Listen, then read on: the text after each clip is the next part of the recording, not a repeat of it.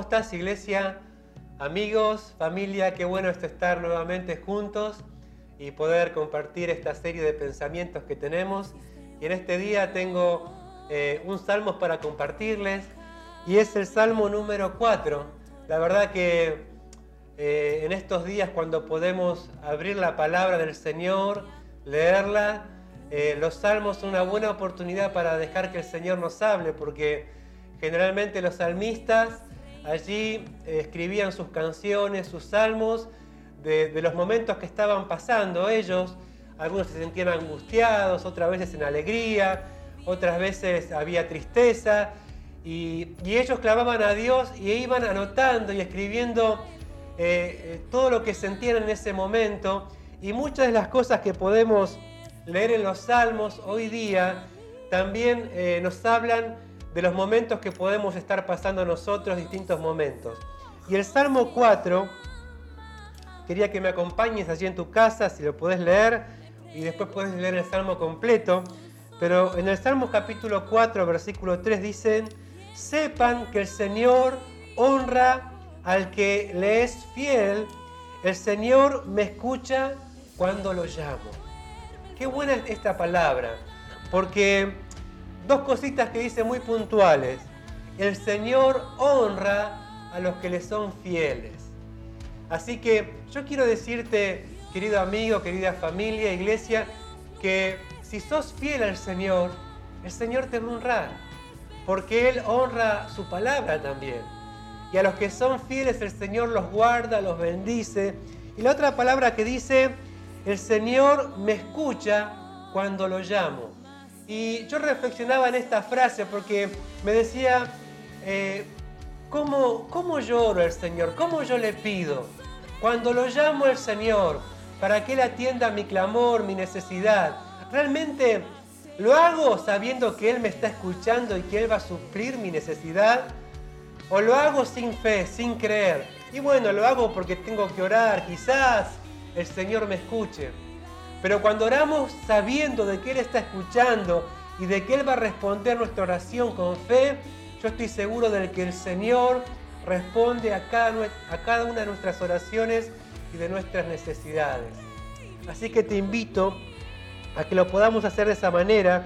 Y allí en el versículo 8 eh, es una buena oración para que la podamos hacer y podamos leer este salmo antes de irnos a dormir porque dice, en paz me acuesto y me duermo porque solo tú, Señor, me haces vivir confiado.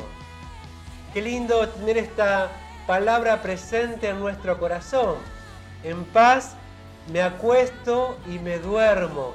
¿Qué quiere decir esto? Que en el Señor podemos estar tranquilos. Mira, te voy a contar un, una pequeña anécdota. Resulta que nosotros tenemos un perro, ¿no es cierto? Se llama eh, Simón, es un labrador negro grandote. Pero cuando lo trajimos, me acuerdo que cuando lo fuimos a buscar y lo traíamos en el coche, el perro estaba muy inquieto. Era, era bebé y seguramente lo, lo hemos sacado de la mamá, ¿no es cierto? Lo hemos destetado allí de la mamá y lo traíamos en el coche. Pero resulta que ese día lo, lo habíamos bañado, todo, y el perro era chiquitito y resulta que se quedó acostado, dormido, pata para arriba, se había dormido como por lo menos unas 8 horas seguidas, 6 horas, y no se podía despertar hasta que nos, eh, nos asustó también, ¿no?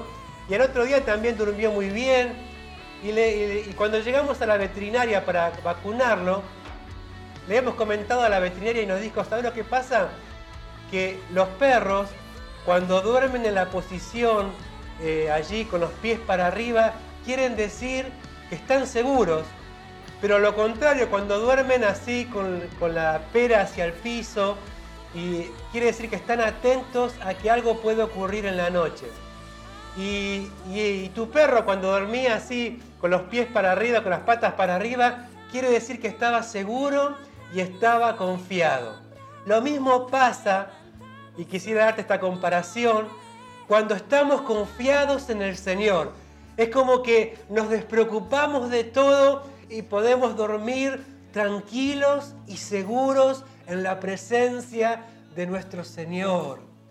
Qué bueno es que podamos ser como ese cachorrito, ¿no es cierto?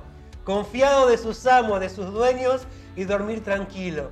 Nuestro papá es nuestro dueño, Jesús es nuestro Señor y en Él podemos estar confiados y seguros, aunque haya temores intranquilidades, podemos entregárselas al Señor y estar seguros de que Él nos guarda y de que Él nos tiene en su mano.